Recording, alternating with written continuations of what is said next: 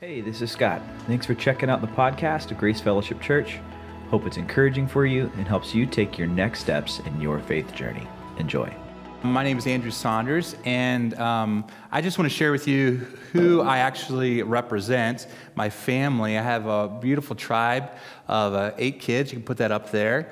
Um, started out with that beautiful one on the right, Elizabeth. I, I'm sorry, six kids, eight family. I, don't, I only have six kids, sorry. Started out with my beautiful wife, Elizabeth, high school sweethearts. Uh, we've been married for 20 years, going on 21. And uh, we have six kids, four boys. You can see Malachi up there. He's um, just turned 20 today, actually.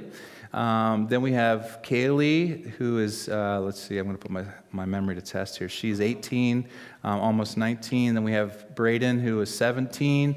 Then we have um, Gracie, who's 14. Then we have Josiah, who is 12. And then we have Luke, who's, who is here with us today. He is eight years old. And uh, they're the joy of my life, and I'm proud to be a part of them. So that's the uh, Saunders tri- tribe. We call ourselves the Crazy Eight. Um, and a little bit about my role for the Charis Fellowship.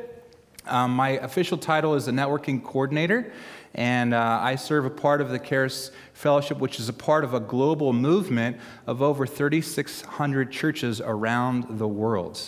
And uh, it's an amazing movement that you are a part of. Thousands of churches around the world. And within the United States, we have 250 Charis churches um, and national ministries. And um, it's just a great family to be a part of. Um, I've grown up in this family. I call it a, a, family of churches, and that's how I, I met Scott. I have so many different friends throughout my entire life of being a part of. And so I have the joy of now serving full time the Charis Fellowship as a networking coordinator. And what does that mean? Well, I'm still, still trying to figure that out. It's a brand new position um, as of six weeks, but my role is to connect one another within the Charis Fellowship, to work with pastors. I serve on the executive team, which um, runs five pastors' retreats around the country every year, um, along with our national conference in the summertime. And so I serve alongside uh, the executive director, which changes every three to four years, and then my teammates. So um, Scott's dad was the fellowship coordinator, and it takes two people to replace him. So I'm one of those two people. Um, and my role is really to network and to build relationships among pastors, among churches, making sure churches feel connected to the family of the Charis family. So that's a little bit about who I am. I would love just to pray with you. Would you pray with me today? Lord, uh, it's an honor to call you Father. It's an amazing miracle, Lord, for those of us who've been called into your family to be able to call you Abba, Daddy. And we acknowledge that it's only by your grace, it's only because you first loved us that we can do so. Lord, it's, it's wonderful to be um, gathered here this evening as brothers and sisters in your name, Jesus, to sing worship songs to you. And uh, Lord, we continue to commit this evening to you, asking that your spirit would fall fresh upon us, that you would renew our minds and our hearts this evening. And Father, um, I pray that you would uh, speak through me and in spite of me uh, for your glory tonight. In Jesus' name, amen. Uh, well, I, I can't, being down here in Brunswick, this is the first time I've been to Brunswick, but it's only uh, a little bit far away from Leesburg. Anybody know what Leesburg, right? It's like 25 minutes from here, I believe. And being this close to Leesburg, Leesburg had a significant uh, point in my life and my wife's life. And I have to share a story uh, with you. It just fell in with uh, the, the theme of the sermon that I'm going to be sharing with you this evening.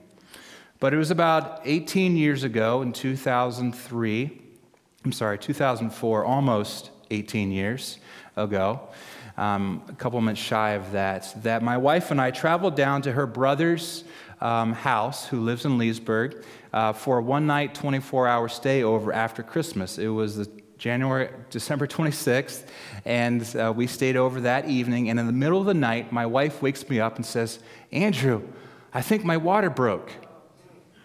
Now, my wife was only 23 weeks pregnant, so this was not a good thing. And I was like, there's no way your water broke. You're, you're not due on, for another six months. There's no way. She's like, no, seriously, my water broke. I, I honestly, I, I, hate to admit it, but I didn't believe her. So she went and told her sister who was staying there, and she, she started freaking out. And they called um, 911. The ambulance came, took her to the hospital. And, uh, well, they called the doctor first, and the doctor said, how, long, how far along are you? And she said, I'm 23 weeks along. He said, well, the baby's not viable. Just go to the hospital. There's nothing we can do. Your baby's going to be delivered, and it'll probably die. We're like, whoa.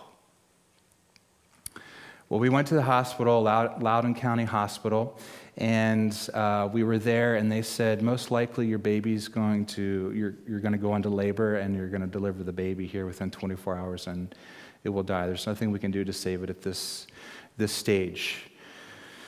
But there is a chance, if we put you on bed rest, that um, maybe the baby will stay in you and you won't go into labor. And if we can keep you until you get to 24 weeks, there is a 40% chance that your baby can live.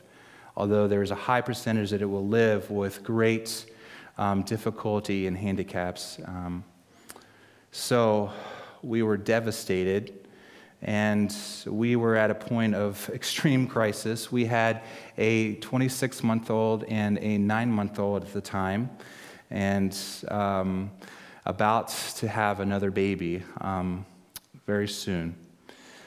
Uh, we were crushed, we were crying, we were overwhelmed, and my wife stayed on bed rest. And um, the next day, she didn't go into labor, she stayed again, and there was no labor and labor until she got to 24 weeks. Um, and at that point, they were able to transfer to Inova Fairfax Hospital, and um, there they had a level four NICU. She made it just uh, to 24 weeks. They opened up the bed and said, okay, the baby's viable. We will take you into our NICU, our um, high pregnancy unit, and high risk pregnancy unit. And they did. And uh, within two days, uh, she got an infection, went into labor, and they had to take the baby um, by emergency C section. And he was born one pound, six ounces. And it's amazing because at this hospital, uh, the national average was 40% survival rate. This hospital, uh, they had a 90% survival rate for babies at 24 weeks. And he was born, you can show a picture, he's up there. Um, he was born, and we were like, is he going to live? Um, we don't know. If he makes it through the first 24 hours, um, then it's the next 48. And if he makes it through the next 48, then it's a 72. Then it's one week. And then if he makes it through one week, it's um, um, two weeks. And it, on and on it went. The odds were stacked against him. You, you can see there, like his, my ring would fit over his thigh um, bone. Uh, he was tiny. We weren't allowed to touch him uh, for two months, couldn't hold him. He was on a ventilator for four months. And meanwhile, like I said, uh, we were just down for 24 hour stay. We actually lived in Lebanon, Pennsylvania. I was a youth pastor at the Palmyra Grace Brethren Church up there at the time. We had a two year old, we had a, a nine month old, and life got completely turned upside down for us in a, mo- in a moment. We were uh, struggling, to say the least. Um, we didn't know if our baby was going to live. And we also had a life up in Lebanon, Pennsylvania, where I was a youth pastor, and um, I had to go back to work. And so we had to leave our baby um, at the hospital in Virginia and, and, go home. And then we would come back on the weekends. The church would um, give me um, Thursday, Friday, Saturday off, and we could come down and stay in the Ronald McDonald House um, to be with him, and then we'd have to come back. And um, can't imagine what it was like for my wife who had to leave her baby, couldn't hold her baby in there. Um, it was a moment of extreme stress, extreme anxiety. Not just a moment, it was a long season of that. In fact, it impacted our marriage where we had a, a, ba- a nine month old um, and we had a a two year old that we still had to take care of that were um, enough um, as it is. And then we had a baby in the NICU several hours away from us while serving in the ministry as uh, a youth pastor. Extremely tough, extremely challenging for a marriage. I didn't know if we were going to make it. Uh, um, we were only married, uh, what were we, three years? Three years in our marriage. And uh, I didn't think I was going to make it in the ministry. I thought I was going to have to quit I thought we probably might get a divorce. It was really bad. Um, extreme crisis. This evening, I have a question for you. Have you or are you struggling to have complete faith um, in the midst of a crisis? Maybe you're not in the midst of a crisis like that with your baby in the hospital, uh, wondering to know if it's going to live or not, or if he's going to have um, severe handicaps for the rest of his life.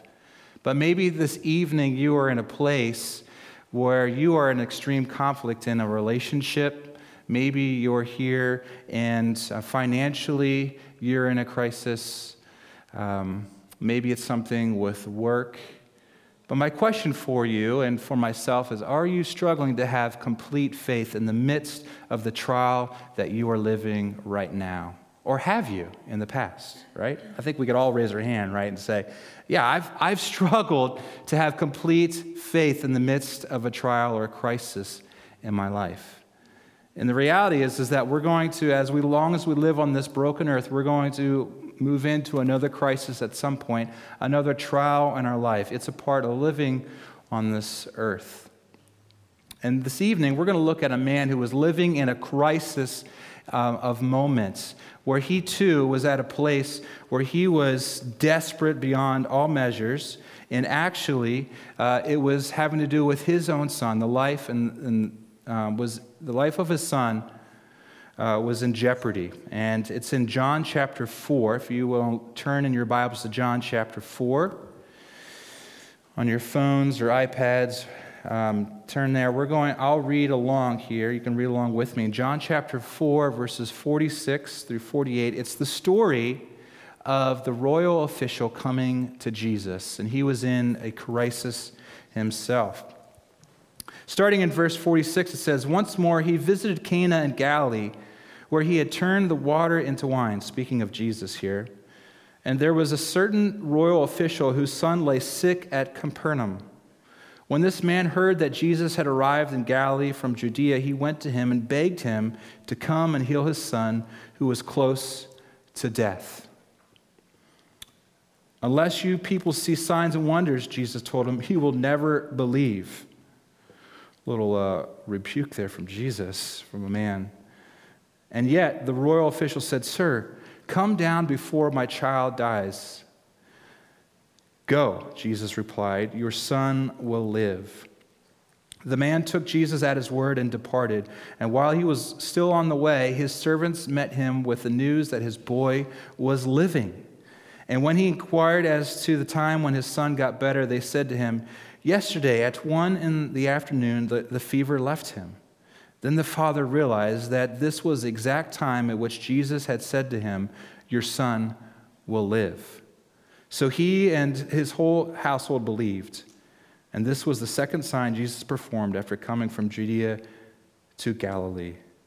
So here we have a man, a Jewish man of, of uh, royalty in desperation in the midst of a of crisis, and his son is about to die. And he comes to Jesus in his desperateness. And the question I have, we are going to look, we're going to ask two questions. One this evening is, is uh, what can we learn about the royal official? And then secondly, what can we learn um, about Jesus in this account of what of Jesus' second miracle in the book of John? So the first one, we see that we have a man in crisis. We have a man in crisis. This was a, a royal man, uh, most likely had a large estate, and he uh, could have, we don't know exactly all about him, but he could have been related to King Herod of the time. But he was a man of great wealth. And yet, we see that his son was sick. And I'm sure he took all measures up to this point to try to save his son, and nothing was working because he had the means to do so. And yet, uh, his son was sick. And he was a man in deep crisis. And most men of his status would have sent a messenger, but he went himself. And uh, the, the distance between um, Capernaum and Cana, where he was at, uh, was at least 15 miles away. This was a significant walk. This was a day's journey. This was 18, um, eight hours away. It might be walking to Frederick. How many of you have walked to Frederick? Anybody? That's pretty far, right? Yeah, it's pretty far. To think about walking to Frederick, or um, I think to Leesburg would be maybe about the same, or um, Charles Town, West Virginia, about 15 miles either direction. Think about getting up and walking that distance to, to meet Jesus. This was a significant task. This was taking time out of a whole day to go and find Jesus so that he could heal his son. You know, um, one, one person said, The greatest men, when they come to God, must become beggars and as paupers. And we see that uh, in this royal Fisher. He was a great man of status, and yet he was a place at a beggar because, you know, sickness um, is not partial to anyone, even the rich. And I've, I've often thought about that. Even the billionaires who get sick with cancer can't do anything to cure themselves, even though they have all the money in the world. I've always thought about that about Steve Jobs, who was a man of great creativity and status and wealth in our world, and yet could not can't beat cancer. And here we have the royal fisher official looking and seeing that his son is about to die. Secondly, we see that the man is of partial faith. You see, he wanted to see, he wanted Jesus to see a miracle, and Jesus rebukes him. He believed that Jesus would travel all the way because of his status. He thought, you know what? Jesus will come, he will travel the next 15 miles to be with my son and do a miracle to save him because he heard that Jesus had done other miracles. And he b- prescribed to Jesus on how he would heal his son. He, he imagined, prescribed that Jesus had to travel with him back to where his son was, and he believed that Jesus had to be present in order to heal his son. And also, he believed that Jesus couldn't have raised him from the dead. So we see that the, the official here has prescribed on how Jesus should be healing his son. And you know, how often do we do this in our prayers and our relationship with God? How often do we prescribe to God on the what, when, and how He needs to work in our life in the midst of a crisis or trials? We have it all built up in our head. You know what? If only you would do this, God, then it would be all better. Oh, if only you would take this person out of my life, then my life would be easier. And we can get real angry when it's not going our way, right? We can get extremely angry at times when we aren't seeing things work out the way we want them to be.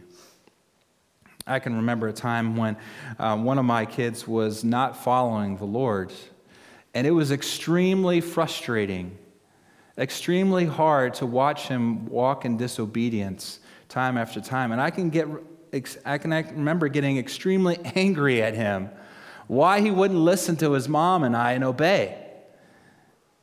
Angry at him because he just wouldn't listen. And I began getting angry at God that God wouldn't change his hearts.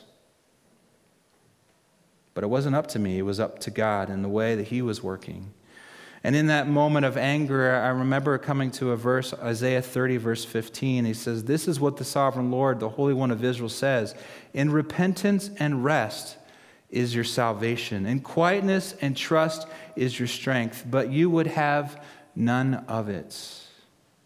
You see, it's in repentance and rest is our salvation. Time of rest, not being angry and fighting, but out of rest and repentance.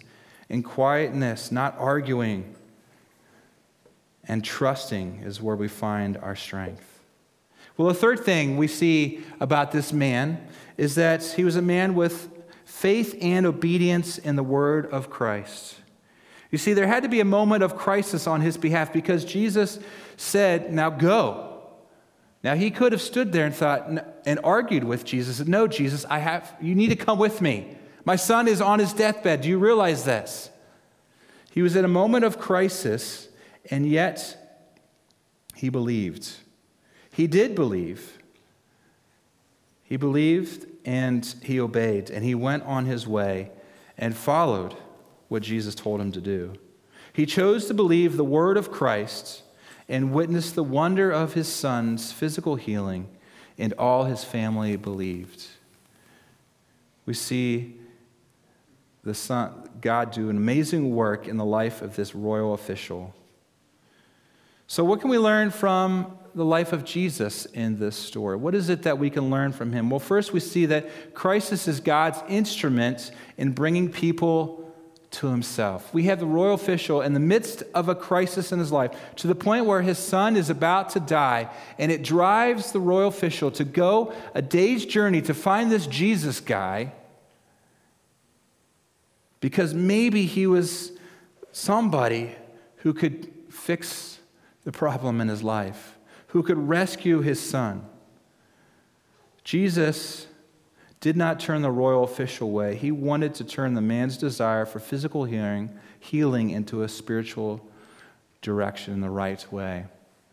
See, Jesus understood that it was where his heart was at. It was a matter of belief. And that is what Jesus wanted to deal with in the man's life. So oftentimes we see that God uses difficult times in your life, in my life, to draw us to himself, to bring us back to Himself, to mature us. All throughout Scripture, we see that. I'll just read three passages here that talk about trials and tribulations in the midst of our lives and the purpose of them and how God uses them in our lives. James 1 says, Consider it pure joy, my brothers, whenever you face trials of many kinds, because you know the testing of your faith develops perseverance. Perseverance must finish its work so that you may be mature and complete, not lacking anything. Hebrews 12 says this Endure hardship as discipline. God is treating you as sons, for what son is not disciplined by his father? Our fathers disciplined us for a little while as they thought best, but God disciplines us for our good, that we may share in his holiness. No discipline seems pleasant at the time, but painful. Later on, however, it produces a harvest of righteousness and peace for those who have been trained up by it. And in Romans chapter 5, verse 3 to 5, it says, Not only so, but we also rejoice in our sufferings, because we know that suffering produces perseverance, and perseverance, character, and character, hope. And hope does not disappoint us, because God has poured out his love into our hearts by the Holy Spirit, whom he has given us. This evening, are you in the midst of a trial? I want to remind you that God is using this time in your life to draw him to yourself, to draw you, I'm sorry, to draw you to himself. God wants to use this to build perseverance, to build up your faith so that you may be mature, that you would, would become a more disciple of Jesus, more devoted disciple of Jesus. See, Christ's method is to work upon us and then work for us. First, he wants to work on our hearts before he works for us. And this is uncomfortable grace. There's an author and counselor and pastor, Paul Tripp, says this, and I love the way he coins this term, uncomfortable grace, is God will take you where you haven't intended to go in order to produce in you what you could not achieve on your own. I'll say that again. God will take you where you haven't intended to go in order to produce in you what you could not achieve on your own. See, oftentimes we would never go through that trial. I would, my wife and I would never go through the trial of having a baby born at 24 weeks. We, who would have chosen that? Nobody in this room, right? But God chose that for us in order to do a work in us, to mature us to grow us, to teach us perseverance, and, and build our faith. It's uncomfortable grace. It's actually a gift in our lives because in that moment it draws us closer to God. It causes us to look up, to look off of, up of our circumstances and to look up to Him and to say, God, help me. I need you. It can be challenging at times, but we know that in those midst, God is doing some of His greatest work in your life and in my life. Secondly, we see that God will confront our unbelief. When the royal official comes to him, Jesus is a little bit firm, isn't he? He, in fact, rebukes him. He says, Unless you see signs and wonders, you won't believe. Because he understands the Jewish people wanted to see signs and wonders. That's what they were about. And he saw this in the royal official's hearts. He saw that the royal official was looking for something to see instead of believe.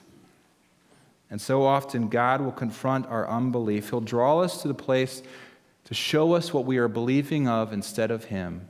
That we believe this is what is most important in our life instead of Him being the most important in our life. Jesus confronts our sin of doubts.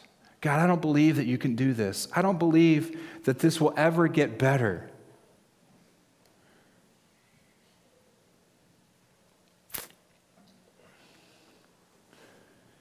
Scriptures warn against those who only believe if they see a miracle. And Second Thessalonians, uh, we see that even Satan uses miracles. The coming of the lawless one will be in accordance with the work of Satan displayed in all kinds of counterfeit miracles, signs, and wonders, and in every sort of evil that deceives those who are perishing. They perish because they refuse to love the truth and so be saved. You see, even Satan and his demons can do miraculous signs and wonders in order to draw a crowd. And that's what we all want. We want to be able to see something and then we will believe it. I want to see a miracle, then I will believe it. And Jesus says, No. First, I want you to believe in me, that I am the way, the truth, and the life.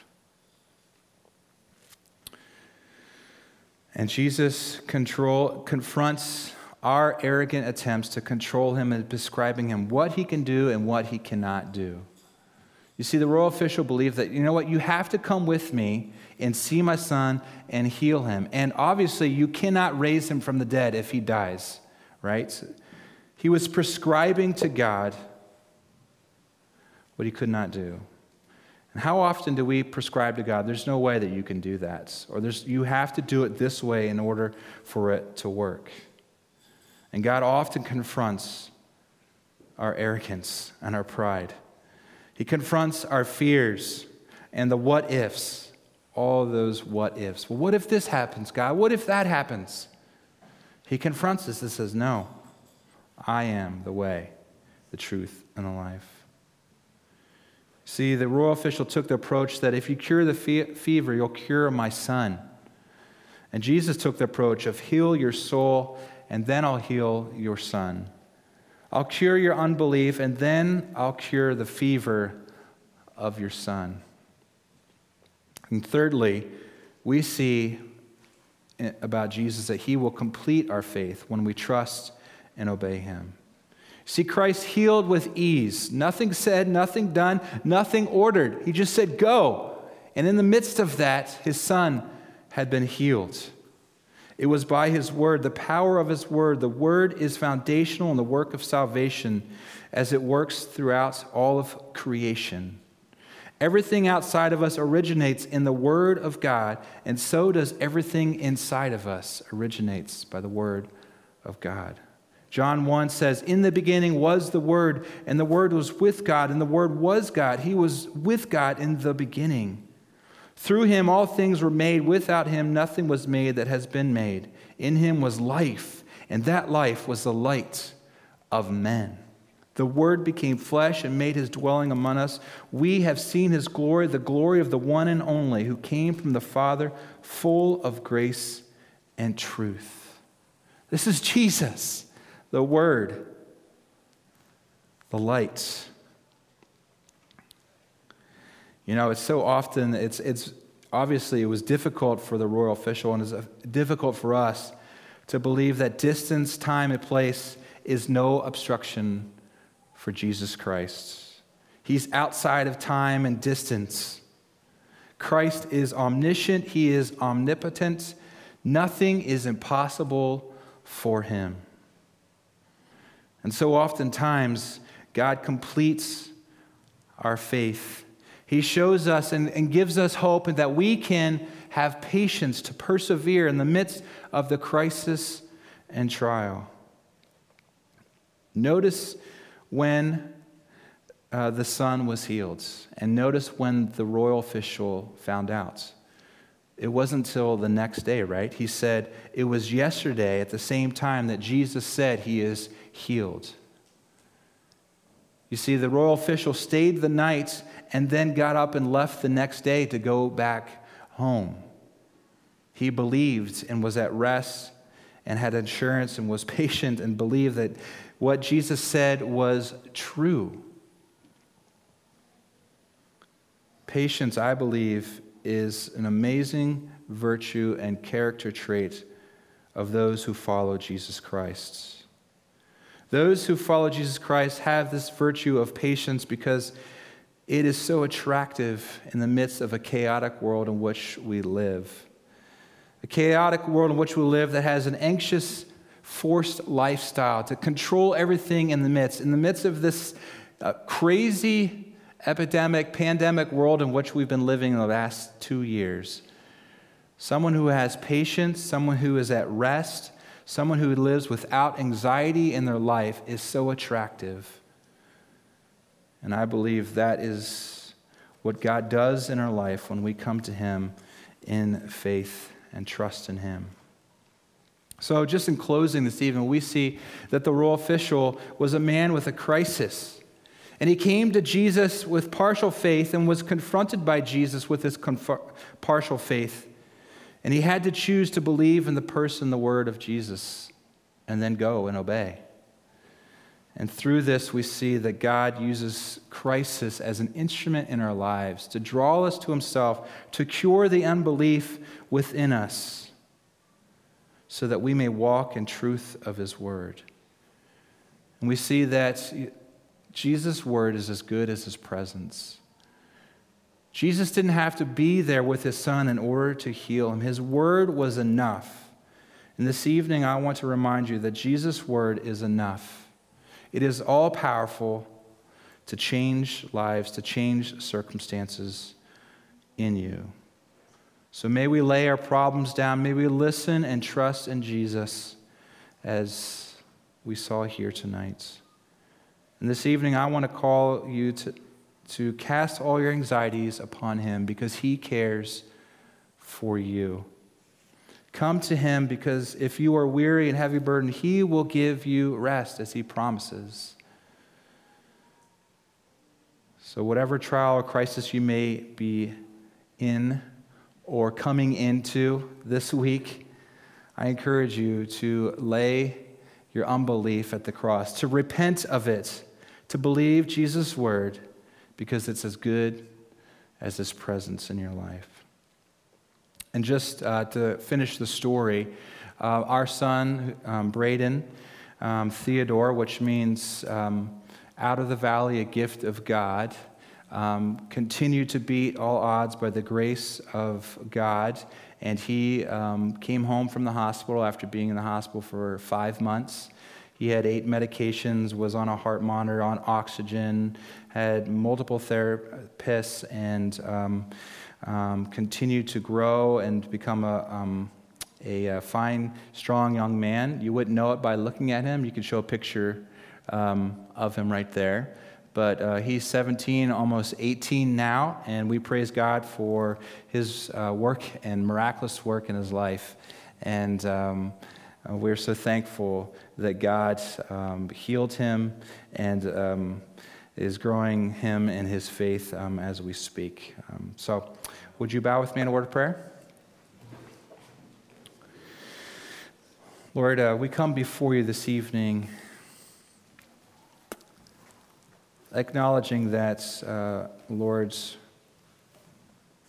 we often struggle to have complete faith in you.